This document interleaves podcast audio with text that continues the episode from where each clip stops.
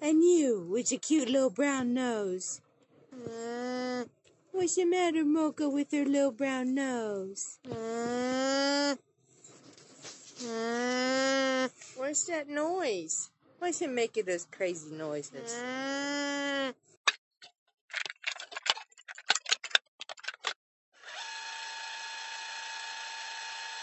Вы слушаете Альпака подкаст. Buongiorno, buongiorno, buongiorno to you. Buongiorno, buongiorno, I'm glad to see you. Buongiorno, everybody, и добро пожаловать в наш экологичный выпуск, а экологичный потому, что будет посвящен такой достаточно щепетильной теме, которая актуальна, наверное, для каждого города, и, наверное, все-таки не, наверное, абсолютно точно актуальна для любого города, но мы будем сфокусированы на таком особом и гипертрофированном кейсе, который можно было бы назвать мусорный коллапс в Махачкале. И гостья нашего выпуска это Наиля Долгатова, журналист и SMM-специалист а, правозащитных организаций, двух правозащитных организаций, это ЖКХ Монитор и Монитор пациента. Я надеюсь, прямо сейчас она нам расскажет об этих организациях и о том, чем они занимаются. السلام عليكم, Наиля. وعليكم السلام ورحمة الله. А, ну, на самом деле, это, можно сказать, одна организация. Мы ее так обобщенно называем социальный монитор. Но чтобы люди не Мгм. путались, чтобы им было проще, мы разделили на м, два как бы канала. То есть у нас Инстаграм, Фейсбук, соцсети двух организаций. Монитор ЖКХ и монитор пациента. А офис, юристы, начальство а, и я в том числе, у нас все одно. А, Что касается монитора ЖКХ, это наша сегодняшняя тема, а, то это организация, которая защищает права тех, кто не может добиться капремонта, Мгм. кому приписывают долги за коммунальные услуги, а, не делают уборку в подъезда, не вывозят мусор. То есть все, что касается жилищно-коммунального хозяйства. А, То есть мы рассказываем людям об их правах, а а тем, кто к нам обращается за помощью, наши юристы помогают решить проблемы по закону. То есть пишут жалобы, раз отправляют во все инстанции, подают иски в суд и так далее. Вся правовая юридическая помощь. А вторая, ну, она скорее первая, потому что изначально был монитор пациента, и потом уже по запросам людей мы поняли, что есть а, проблемы в ЖКХ тоже, и открыли уже монитор ЖКХ. Монитор пациента защищает права пациентов на бесплатную помощь, ну, она условно бесплатная, а на самом деле там а, 5,2% налогов всех людей, кто работает, и а, идет а, фонд а, ФОМС, и то есть эта помощь, по сути, она не бесплатная, мы за нее платим, но она условно у нас называется бесплатной, да? Мгм. Да, аб- абсолютно все за тех, для, за за неработающих людей платит государство этот процент, а за тех, кто работает, а, из их налогов отчисляются. То есть эти деньги, они даже не попадают к нам в руки. Работодатель уже оплачивает. Мы защищаем права пациентов, а, то есть кому-то там не укладывают кого-то в больницу, кому-то не делают МРТ в срок. Срок, допустим, таких исследований, как МРТ, УЗИ, КТ, не больше 14 дней. А у нас люди стоят на них очередями. То есть по, по 3 месяца могут стоять, 6 месяцев могут стоять. Особенно сейчас, когда пандемия, а, эти сроки очень большие. Вот. Кому не дают лекарства? Основной пласт наших заявителей – это онкобольные, больные с сахарным диабетом, с какими-то орфанными заболеваниями, то есть неизлечимыми, тяжелыми. Мгм. У них лекарства иногда стоят сотни тысяч долларов. А, Есть люди, у которых миллионы стоят лекарства. И эти лекарства положены по закону бесплатно. Вот. Но как бы а, законы прописаны, а а по факту деньги не всегда на это выделяются. А когда выделяются, тоже они очень часто не по назначению используются. Вот. И людям, которым не дают, допустим, лекарства, мы чаще всего помогаем, они к нам чаще всего обращаются, ну, потому что им просто нечего терять, у них нет денег приобрести, потому что у кого есть деньги, они покупают, они не занимаются там судами, жалобами, они не, не теряют на это время. Ну и вообще у нас нет такой культуры, культуры там Разбираться. жаловаться, там что-то. Нас тоже вначале называли, да, нас называли вначале кляузниками, а, то есть это такое вот в нашем менталитете, видимо, не принято. Вот так вот. В общем, вот если коротко. Очень, конечно, грустно, что есть необходимость э, в такой э, в таком проекте, но здорово, что он есть. И мы обязательно э, закрепим всю вот эту информацию вместе с подкастом. Давай сейчас тогда сфокусируемся на нашей основной теме, а именно на мусорном коллапсе, который произошел в недавнем времени в Махачкале и судя по всему, не в прошедшем времени, а он до сих пор э, продолжается. Что произошло, что происходит, э, насколько все плохо и кто в этом виноват? Ну, коллапса у нас сейчас нет. Сейчас мы из этого коллапса вышли на тот уровень, на котором были до коллапса. Тоже не очень хороший как бы уровень, но все-таки не коллапс. Сейчас коллапс в данный момент в Каспийске. А, там уже несколько недель проблемы с мусором, у них вышли из строя машины. В общем, это все в таком сейчас, ну, как бы на стадии Мгм. решения. Не знаю, когда эта проблема решится. А что касается Махачкалы, то в начале января оригинальный оператор, который вывозил мусор в Дагестане, он перестал это делать. А, Мотивировали тем, что тарифы на их услуги не установлены. Соответственно, им платить за это не будут. А Тарифы должны были установить еще до 20 декабря прошлого года. А, Но руководство решило, видимо, вот таким образом а, сменить а, регоператора, потому что они работали откровенно плохо, на них было много жалоб.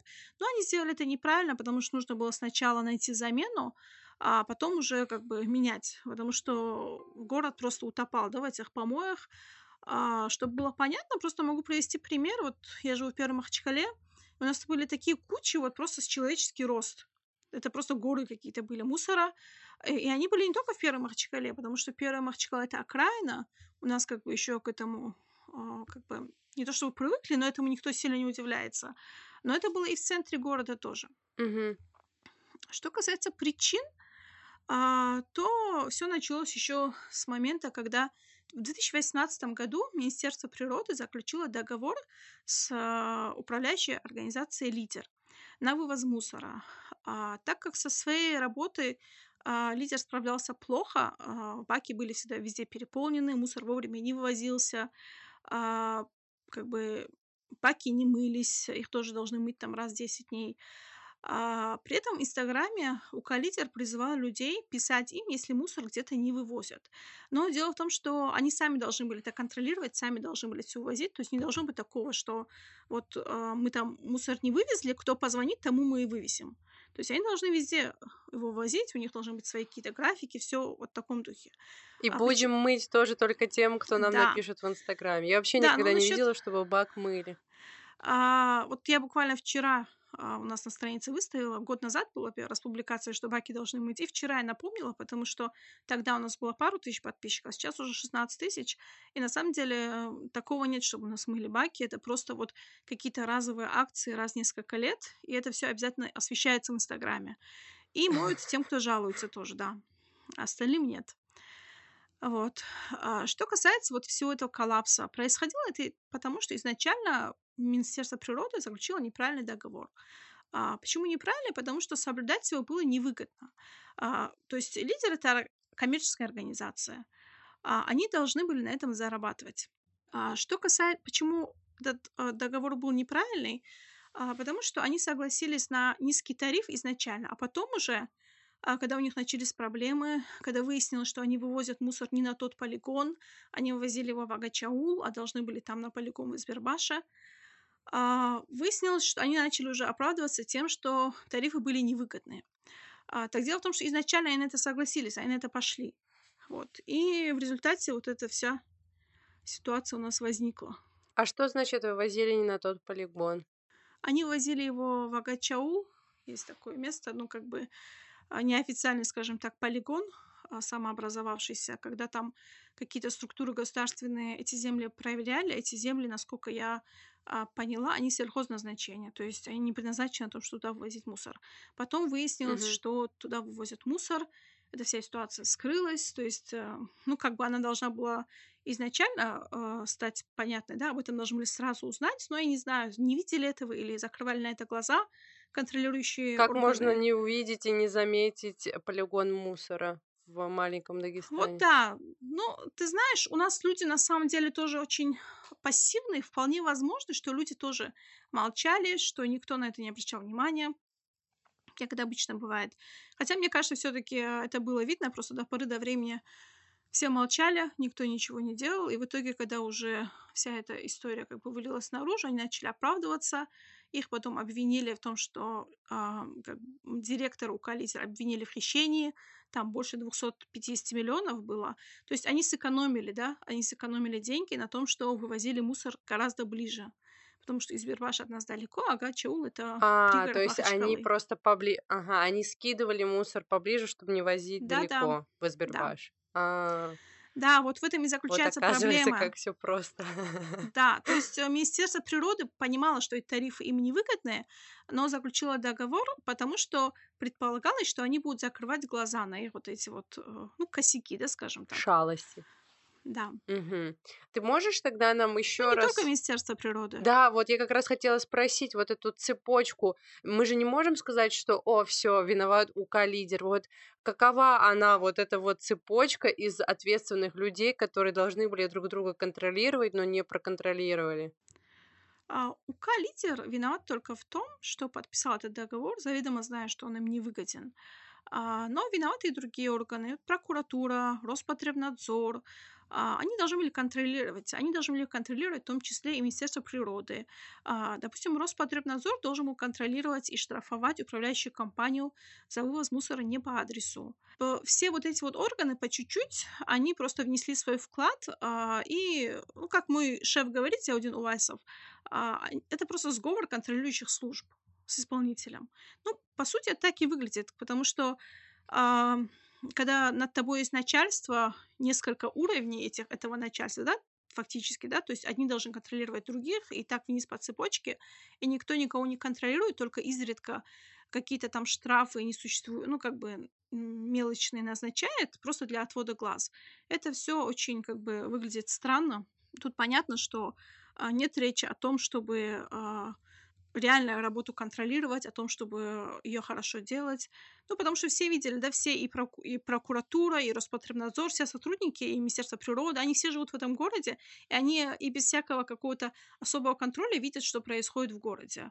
И это просто странно говорить, что мы не знали, мы не замечали. Но это же очевидно, что не могло такого быть, что случайно это произошло, и здесь случайно не заметили, там случайно не заметили, и здесь не доглядели, и там не доглядели. То есть это люди, которые тоже живут в этом городе, живут в этой республике, и э, наверняка они просто рассчитывали, что у них получится как можно дольше все это дело растянуть и как можно дольше оставаться безнаказанными. Я правильно понимаю? А я просто думаю, что если э, тот же Роспотребнадзор, Минприроды, прокуратура и другие все вот эти службы, если они настолько как бы слепы в своей работе, то, мне кажется, это их компрометирует еще больше. Поэтому я Мгм. То думаю, есть что это не лучше, делалось. лучше будем верить в сговор, чем то, что они это специ... нечаянно упустили. Ну, это знаешь как? Это скорее, может быть, это не прямой сговор, да, потому что сговор это чуть такая уже криминальная история. Это скорее просто у нас в Дагестане все привыкли вот так вот работать. Они все привыкли работать спустя рукава, привыкли, что ни- ничего за это не будет и чаще всего не бывает. И как бы вот так вот. Потому что я, допустим, об этой ситуации я в АГЧАУ не езжу. Я узнала об этом, когда уже завели уголовное дело на директора. По-моему, Дмитрий Зуев его зовут. Не помню точно. Может быть, я ошибаюсь. Ну, в общем, Мгм. когда завели на него дело, вот тогда я только об этом узнала. И, кстати говоря, после него завели дело на министра природы, природоохранных ресурсов, бывшего уже, и он сейчас находится в бегах. Мгм. Так что то, что человек в бегах, уже говорит о том, что что-то нечисто. А кто, кто на этом заработал? То есть на этом заработал только УК-лидер или кто-то еще? Ну, ведь, потому что сэкономленные деньги, это сэкономить, это значит заработать. Я думаю, что в данном случае УК-лидер и Мин- Министерство природы, ну, может быть, не все министерство, а министр, который сейчас в бегах бывший, а, потому что, по крайней мере, а, остальные на свободе, как бы против них никаких дел не заведено. А гадать, додумывать я не могу. Но я думаю, что в сговоре, скорее всего, эти две организации, эти две, может быть, личности, потому что я не знаю, кто конкретно в этом еще замешан. Вот. А, могу говорить только о том, что знаю, об Мгм. открытых каких-то данных. Мгм. А сейчас этот вопрос решился? То есть что сейчас происходит в Махачкале? Ты сказала, что сейчас есть коллапс в Каспийске. Во-первых, почему он там произошел? А если коллапса больше в Махачкале нет, то как эта ситуация решилась? А после этого администрация взяла на себя. Был какой-то период, когда администрация, то есть у них нет техники, чтобы это все увозить изначально, да, у них есть какие-то машины, но там нужна специальная техника, чтобы выворачивать эти баки. У них такой техники не было, и начали потихоньку закупать, и в какой-то период а, баки переворачивались. Люди не понимали, для чего это делается, но это делалось потому, что администрация не могла их э, переворачивать, поднимать, как это делают мусора, вот эти вот большие машины, да, которые мусор забирают. Они могли просто те Мгм. пакеты, которые на полу валялись, их лопатами э, взгребать и закидывать в свои машины и вывозить. Какой-то период вот так вот потихоньку расчищалось это все. После этого сначала временным оператором, потом постоянным стала организация МБУ Махачкала-1. Она вывозит город, э, мусор э, на, ну, на, большинс- на большей части Дагестана, я так понимаю, в Махачкала, Каспийск, там северные районы. А, а в Юждаге и в сельских районах там другая уже организация вывозит. И, кстати говоря, в селах, я вот недавно была в горах у мужа, там совсем прям кошмар. Там прям, я не знаю, в каждом селе или нет, но вот мы мимо проезжали, и в том числе и у мужа в селе, у них прям огромная там свалка, какая-то яма просто, в которую все село выкидывает мусор, и нет речи о том, что это кто-то вывозит. Я вот приехала и просто начала как бы а, узнавать, что с этим можно сделать, потому что та организация, которая должна, по сути, увозить, МБУ Гурсети она называется, она Мгм. этого не делает явно судя по количеству мусора, который находится в горах. И просто вот сейчас у нас туризм развивается активно, и туристы ездят, все это видят. Это все, конечно, не очень хорошо. Вот, и для нас в том числе. И вот мы проезжали мимо Ботлерского района, и там коровы ели а, из мусорки там что-то, О, да? А но... мы привыкли к тому, что у нас в городе, у нас в Махачкале тоже есть коровы, которые едят из мусора, да, Я и одной, знаю, да, это вот, и одной из причин. Фу. одной из причин а, того, что мусор валяется у Калитер, пока они еще были регоператором, они назвали Рекламная пауза. У-у. Друзья, хочу пригласить вас ознакомиться, а может даже и подписаться на тематический канал Ахмада Макеева в Телеграме.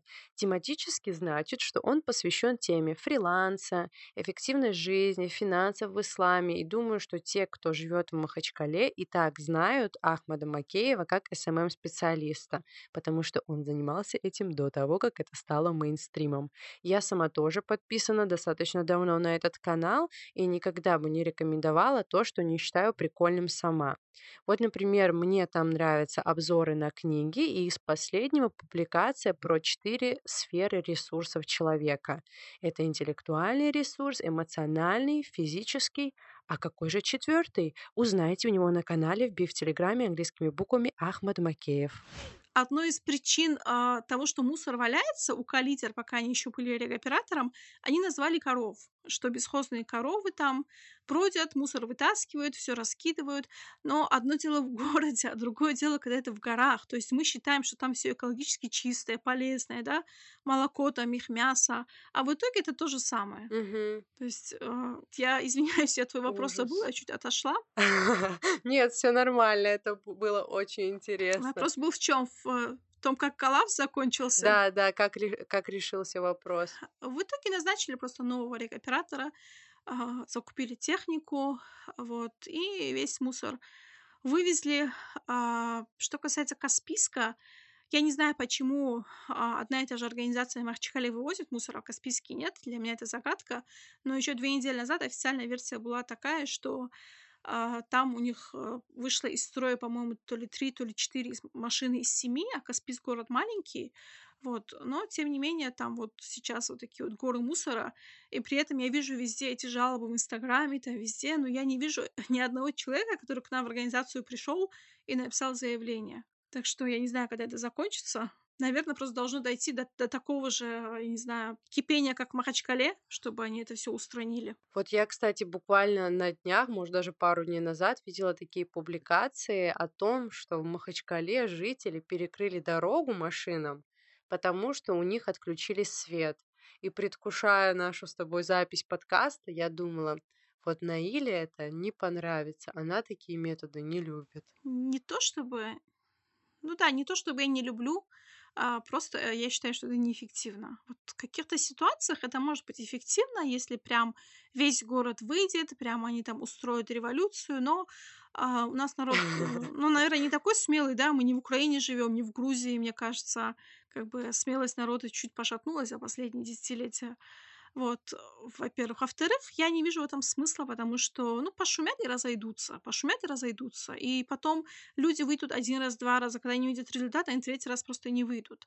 А вот эти жалобы, которые пишутся не в Инстаграме, там, не в комментариях, а официально вот так пишутся на бумаге, там, неважно, от руки или через компьютер, отправляются обычно нашей почтой заказным письмом с уведомлением о вручении, они доходят куда нужно, потому что их регистрируют. То есть э, там нет такого момента, что они могут мимо пройти.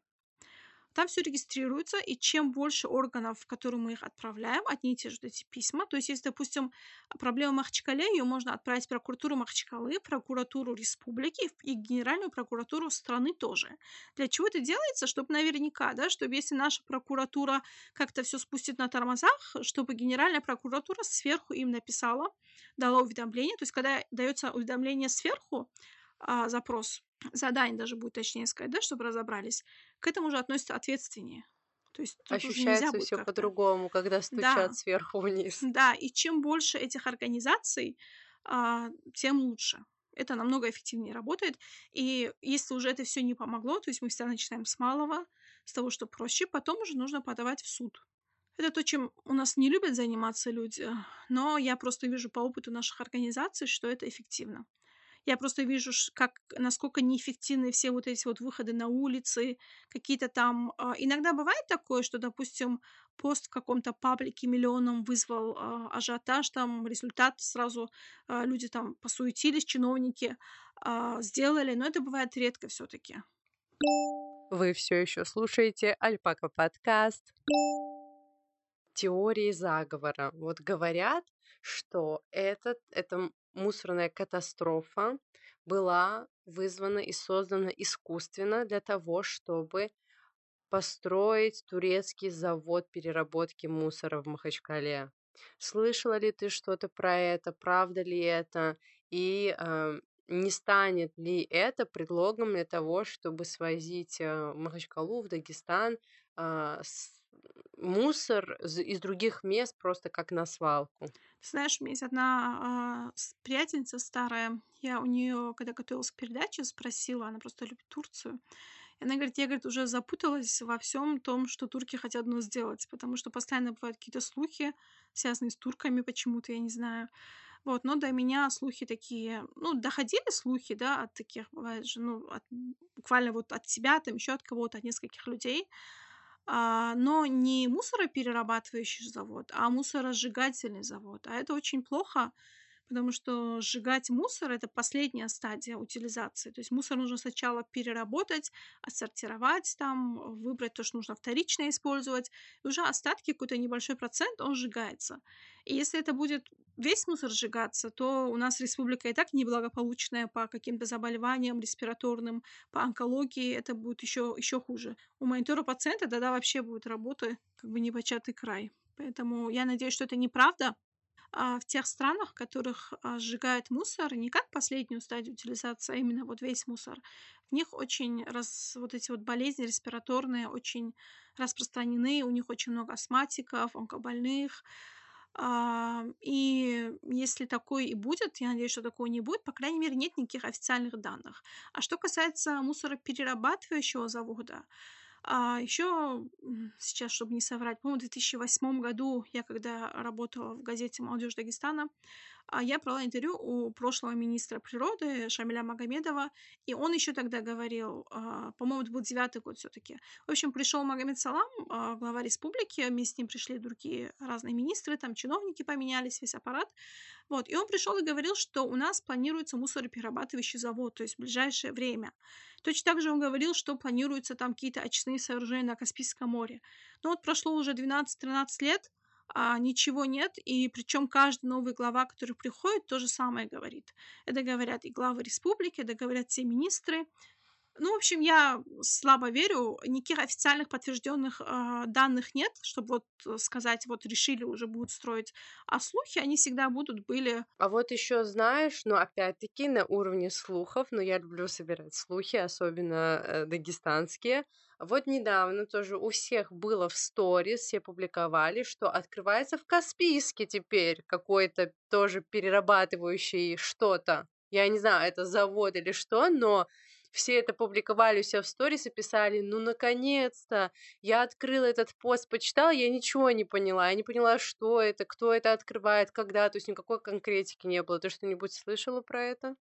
Про эти вирусные сторис? Слышала, опять же, на уровне слухов, а, периодически в каких-то группах я об этом читаю. Вот недавно в одной нашей мамской группе в WhatsApp писала а, девушка, что в Дербенте уже точно открывают как бы на вопрос, где, что, когда, никто мне не смог ответить. То есть люди считают, уверены, что они точно знают, но на самом деле никаких подтвержденных данных нет, да, нет такого, что вот уже решили, приняли, а, выделили бюджет и так далее. И, кстати говоря, что касается бюджета, я думаю, если это сделает государство, а, потому что когда пришел вот Васильев, предыдущий наш глава администрации, у него тоже эти были разговоры, по-моему, даже в 19-20 году он планировал это все построить и выделить из этого, из бюджета деньги на это. Я думаю, что если это будет так, то это будет опять плохо. Почему? Потому что у нас государство а, а, не то чтобы плохо работает, оно не нацелено на то, чтобы зарабатывать деньги, скажем так. Вот там все работают на зарплату, им нужно эту зарплату свою получить. Вот. А если это будет какой-то а, коммерческий проект, то есть бизнесмен, который вложится, я думаю, что это имеет какую-то перспективу, потому что у него будет цель зарабатывать деньги, и не будет такого, вот как у нас у Калидер, допустим, собирал мусор, а, он собирал там пластик, что-то, но очень многие жаловались на то, что они видели, как вот эти вот а, мусора, а, мусоровозы приезжают и из разных отсеков там для пластика, для бумаги все одну кучу скидывают. То есть вот такого не будет, если это будет а, бизнесмен, который будет на этом мусоре зарабатывать. Потому что есть страны, ты тоже, наверное, знаешь... Какая вообще ужасная, абсурдная идея. Да, да. Но на самом деле есть страны, которые на мусоре зарабатывают и которые покупают другой мусор, э, у других мусор даже. Поэтому все пока на уровне слухов, но если будет, я думаю, что перспектива есть, в случае, если это будет не государственная какая-то затея. Еще знаешь, было бы интересно послушать твои мысли вот на такой счет. О двух позициях, о двух мнениях, но это мнения такие инстаграм-комментаторские. Значит, позиция номер один– это то, что на самом деле в этой мусорной катастрофе виноваты жители, которые там условно а, мимо урн бросали фантики. И вторая позиция о том, ну, назовем ее оправдательная, о том, что на самом деле жители вообще не виноваты, потому что когда ты существуешь вот в такой вот грязи, когда повсюду вокруг тебя мусор, неудивительно, что ты будешь э, тоже бросать фантики мимо урны. Вот ты что думаешь об этом? А, я знаю таких людей, которые выбрасывают там через окно влажные салфетки, жвачки, я всегда это пресекаю, всегда веду воспитательные беседы. Недавно там мы с сыном были в тех же горах, там по местам мимо Шамиля ходили в Ахульку. А, и в какой-то момент у сына была газировка в руках, он, он подошел к краю, я говорю, зачем ты идешь? Я, говорю, хочу выкинуть. Я просто удивилась и была в ужасе, потому что я с детства говорю, как бы, что нельзя. Но видишь, когда пример э, дети видят, да, чей-то, они все равно это перенимают.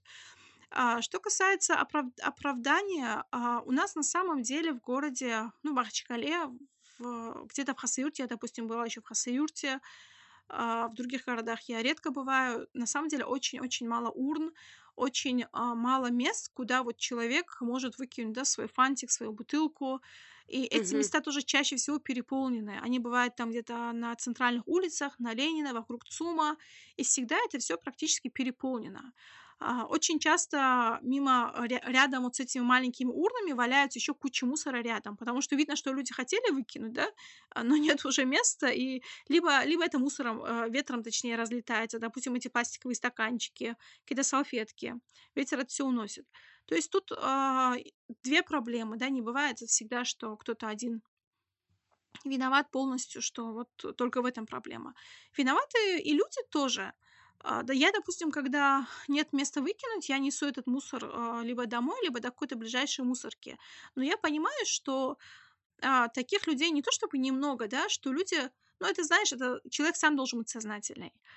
Но в то же время город должен эти условия делать для людей, да, чтобы они не мусорили. Потому что когда на центральных улицах, там на всю улицу огромную 3-4 маленьких урны, А, ну, это не... Причем очень часто на этих же улицах бывают какие-то магазины.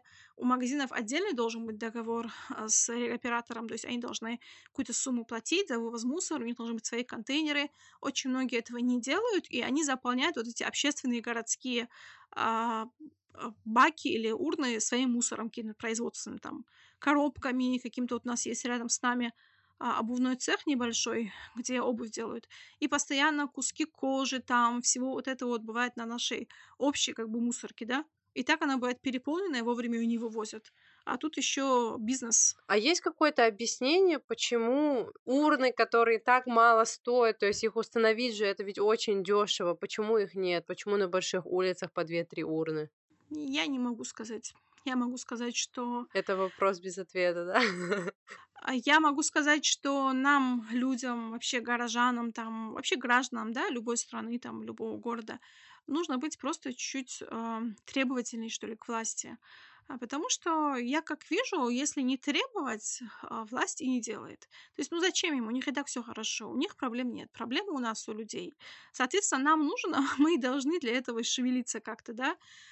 Потому что бывают тут какие-то у чиновника, в том числе у нашего мэра, вылазки в город, допустим, он там проедется на каком-то маршруте до Линкента, скажет, вот, действительно оказалось грязно, действительно там какие-то есть проблемы, устраните. Но это один маршрут.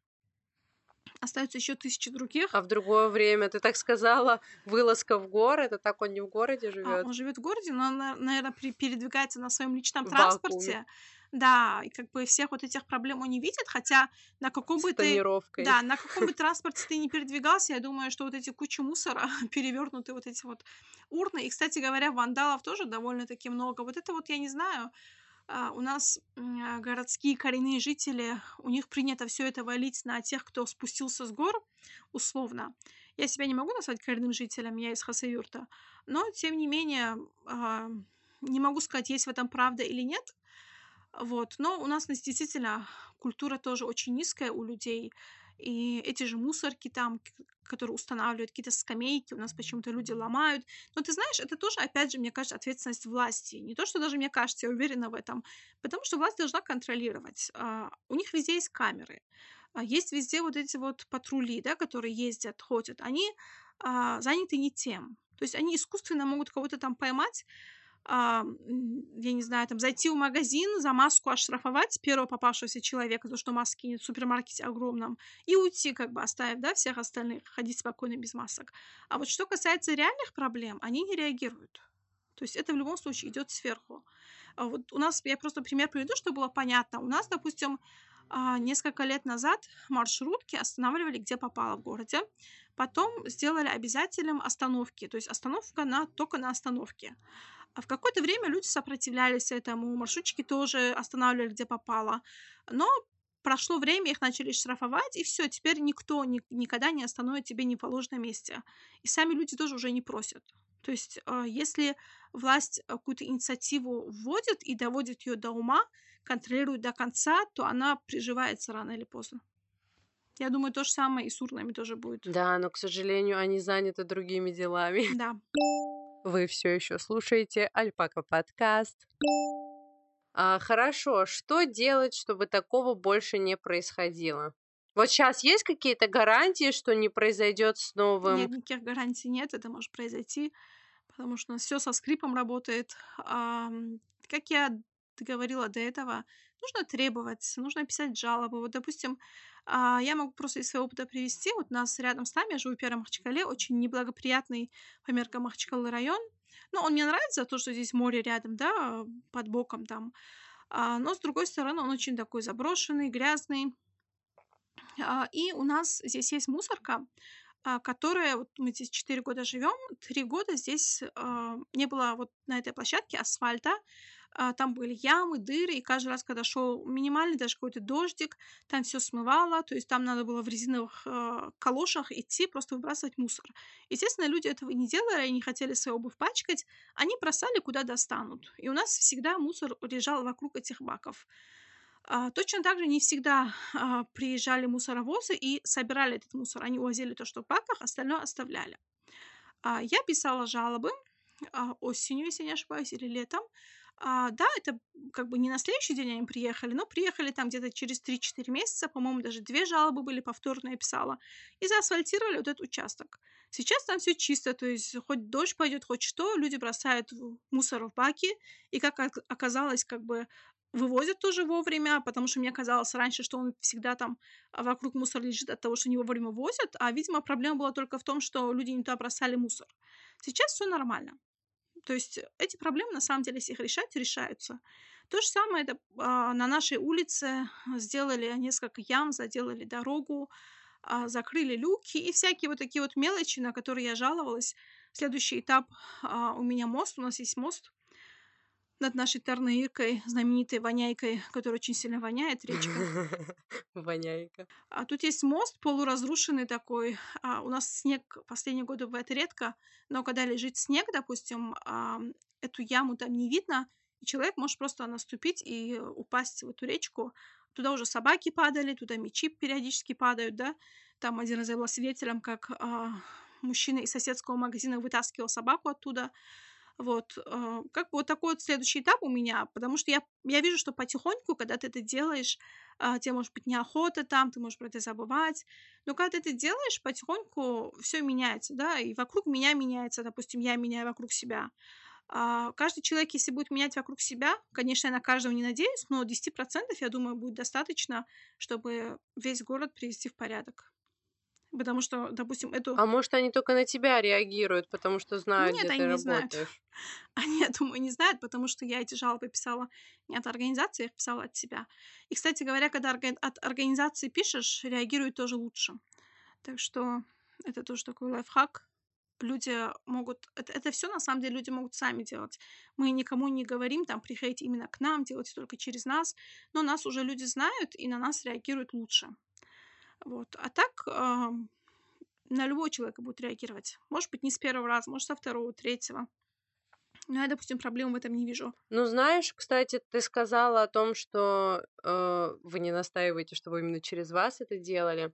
А вот мне кажется, что многие люди, они даже, может, не знают про ваши про ваши проекты, потому что я вот только от тебя и узнала. Хотя ты сказала, что год назад у вас там было 2000 подписчиков, а сейчас сколько ты сказала, по-моему, 15, 16? 16. Вот, это, конечно, супер. Это Майндер ЖКХ, а у нас есть у нас есть другая организация, в которой 103 тысячи подписчиков в Инстаграме, это Монитор Пациента. 103 тысячи – это примерно 10% а, города Махачкалы. А, плюс у нас есть в Фейсбуке аккаунты ВКонтакте, то есть у нас не только в Инстаграме. А, нас, на самом деле, я когда вот а, сталкиваюсь с людьми, я понимаю, что многие о нас не знают, но дело в том, что мы продвигаемся органически, у нас нет бюджета на рекламу. Мгм. Вот пару раз было такое за всю историю нашу, что мы там продвигали какие-то посты, а, запускали таргет- таргетированную рекламу, но это прям единичные случаи. А так мы продвигаемся органически, нас репостят, советуют друг другу. Есть много людей, я смотрю по статистике страницы, по уникальным пользователям, они а, растут. То есть люди могут зайти, посмотреть, не подписаться и уйти. Ну, зачем им, в принципе, подписываться да, на правозащитную организацию, из них нет проблем. Но они запомнили mm-hmm. нас, они знают, что мы есть. Если у них какая-то проблема будет, они там кому-то могут посоветовать. Это я, кстати, я тоже зашла, но не подписалась. Ну вот, таких на самом деле много. Таких много, но я их понимаю, да, у нас не развлекательный какой-то контент, и я этот мужу, мужу иногда говорю, ты почему, говорю, наши посты совсем не лайкаешь? А, и в какой-то момент мы сидели с а, Зиаудином, Увайсовым, нашим шефом, обсуждали посты, обсуждали там, ну, как вести э, аккаунт, там, стратегию, все. И он выронил такую фразу, даже я, говорит, не читаю наши посты. Я говорю, ну, а что вы, говорю, хотите от людей? Ну, то есть человек, когда у него есть проблема, он прочитает. А так, чтобы человек там через день или каждый день читал такой вот серьезный контент, довольно-таки тяжелый для восприятия, ну, я понимаю, что это не нужно людям, поэтому как бы никого не виню, но мне кажется, о нас многие люди знают. Я думаю, что знают многие. Я, допустим, в больницах, когда бываю где-то в поликлиниках, mm. я, нас, я никогда не говорю, где я работаю. Потому что я не хочу вот этот вот хейт словить, потому что врачи нас, конечно, Негатива, да, не любят. да, да. Ну, пару раз бывало такое, что приходилось, а, то есть по факту узнавали, что я работаю в организации, когда я пыталась там добиться чего-то, а в тот момент, когда я пыталась, я ни о чем не говорила. Вот последний раз узнали, допустим, через страховую компанию, а, потому что я написала пост, он был связан с моим отцом, ему не делали МРТ. А, я все делала как обычный человек, а, да, я не через организацию, там не как-то. А, все сделали, а потом уже постфактум, после поста узнали, что вот э, я отношусь к этой организации как-то вот так вот. То есть я к чему это говорю? К тому, что это не потому, что у меня какой-то блат есть, это не потому, что люди там боятся монитора пациента, хотя нам люди, наши заявители, говорят часто, наши подписчики, что они там где-то что-то им не давали, не делали, они сказали, что обратятся в монитор пациента, и им сразу дали. То есть такое тоже есть. Кстати, странно, что ты сказала, что ловишь хейт от врачей, потому что, мне кажется, наоборот, врачи должны помогать в этом общем благом деле, а не хейтить вас. А, врачи, которые не работают в государственных клиниках, чаще всего нас поддерживают. Даже не чаще всего, наверное, А почему вас э, не поддерживают врачи, которые работают в государственных? А, потому что права нарушаются, в том числе и с их подачи. То есть у них в этом плане особого выбора нет. Вот, допустим, что касается лекарств для больных, тяжелобольных, я просто опишу, в чем там может быть э, загвоздка, в чем может быть заключаться mm-hmm. вина врача. А, им нужны рецепты а, на специальных бланках пациентам, чтобы получить бесплатное лекарство. С рецептом они идут э, в аптеку специально, аптечный пункт, то есть это не любая аптека коммерческая, это специальные аптеки, в которых им выдают лекарства. Так вот, эти рецепты, если лекарств нет в наличии, врачи просто-напросто не пишут. Это является грубым нарушением а, почему? Потому что даже если лекарств нет в наличии, а, пациент может с рецептом пойти в аптеку, поставить а, в журнал отсроченного действия, и в течение 14 дней лекарства должны будут купить. Если их не купят, он имеет право подать в суд на возмещение расходов. То есть он может сам купить лекарства и вернуть свои деньги. А врачи не дают рецепты, соответственно, лишают человека получить, вернуть свои деньги назад, если даже он сам потратится на лекарства.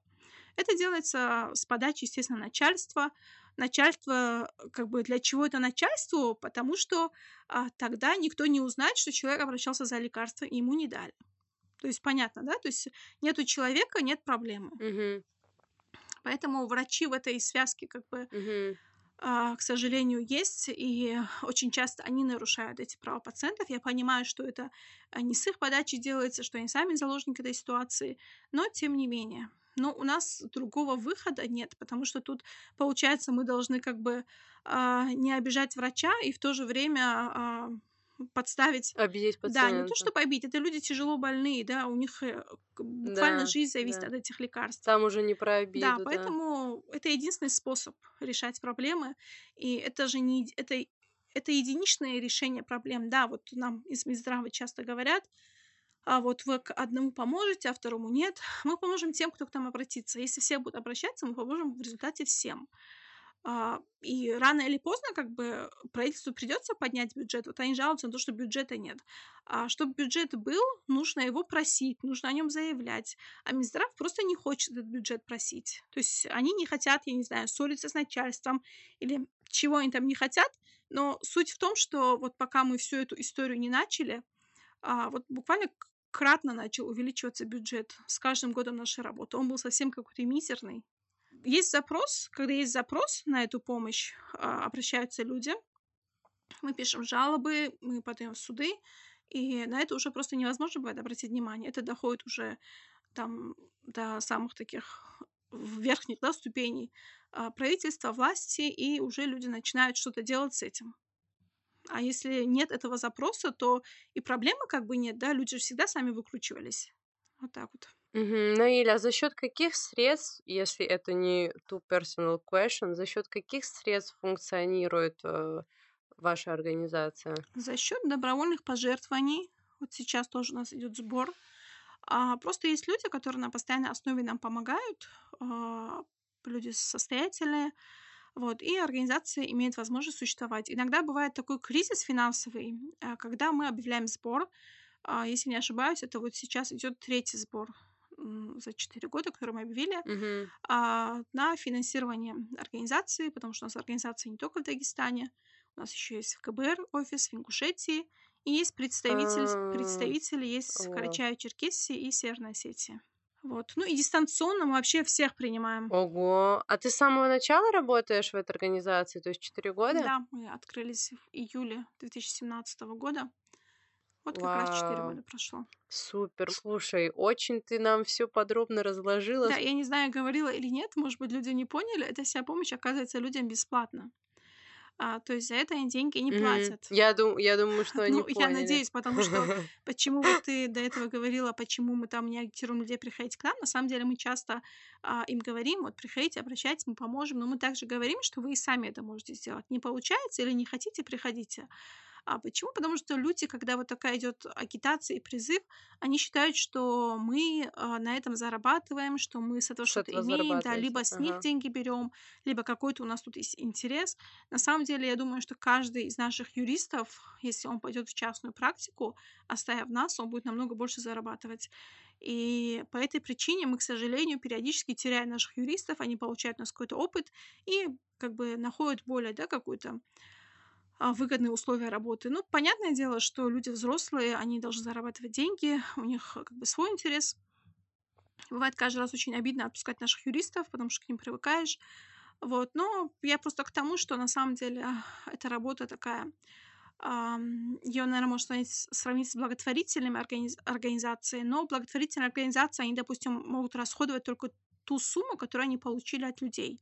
А мы, получается, ее многократно умножаем, увеличиваем, потому что, а, ну, условно, допустим, если один юрист получает 25 тысяч зарплату, а, то помогает он людям на много миллионов рублей каждый месяц, да, то есть благодаря его работе, Вытрясти да, получают люди день- э, лекарства на огромные суммы, на 2 миллиона, на там 300 тысяч, 500 тысяч. Вот у нас а, сейчас за июль отчета пока нет, он будет в конце месяца, но вот за первые 6 месяцев на 46 миллионов мы уже помогли людям. Вау. Да. Замечательно. Наиля, спасибо тебе большое. Я обязательно вместе с публикацией этого подкаста прикреплю ссылки на монитор ЖКХ и на монитор пациента. Пожалуйста, тебе спасибо, что пригласила. И так как ты работаешь в социальной сфере, я должна у тебя спросить, может быть, у тебя есть какой-то э, месседж, какое-то послание к слушателю? Ну, я могу только еще раз, наверное, призвать людей просто активнее а, выражать свою гражданскую позицию.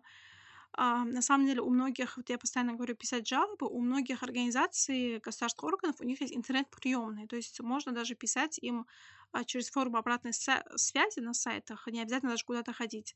А почему мы пишем письма именно вот бумажные, отправляем по старинке? Потому что это надежнее.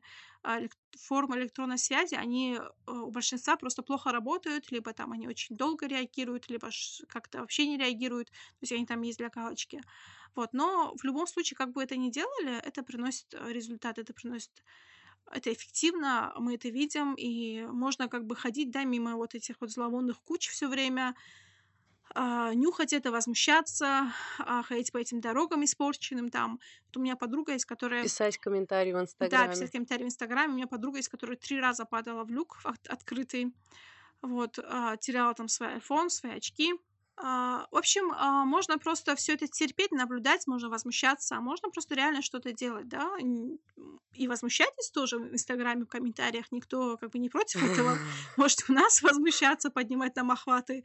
Никаких проблем, но главное все-таки что-то делать тоже конкретное. Вот люди не верят в силу этих жалоб. И, кстати говоря, те, кто к нам обращаются, они а, не делают эту работу сами. Они просто один раз приходят, оставляют свое заявление в устной форме, юрист записывает, ставит подпись, где нужно, и все, они уходят, и если дело дойдет до суда, им нужно будет принести доверенность.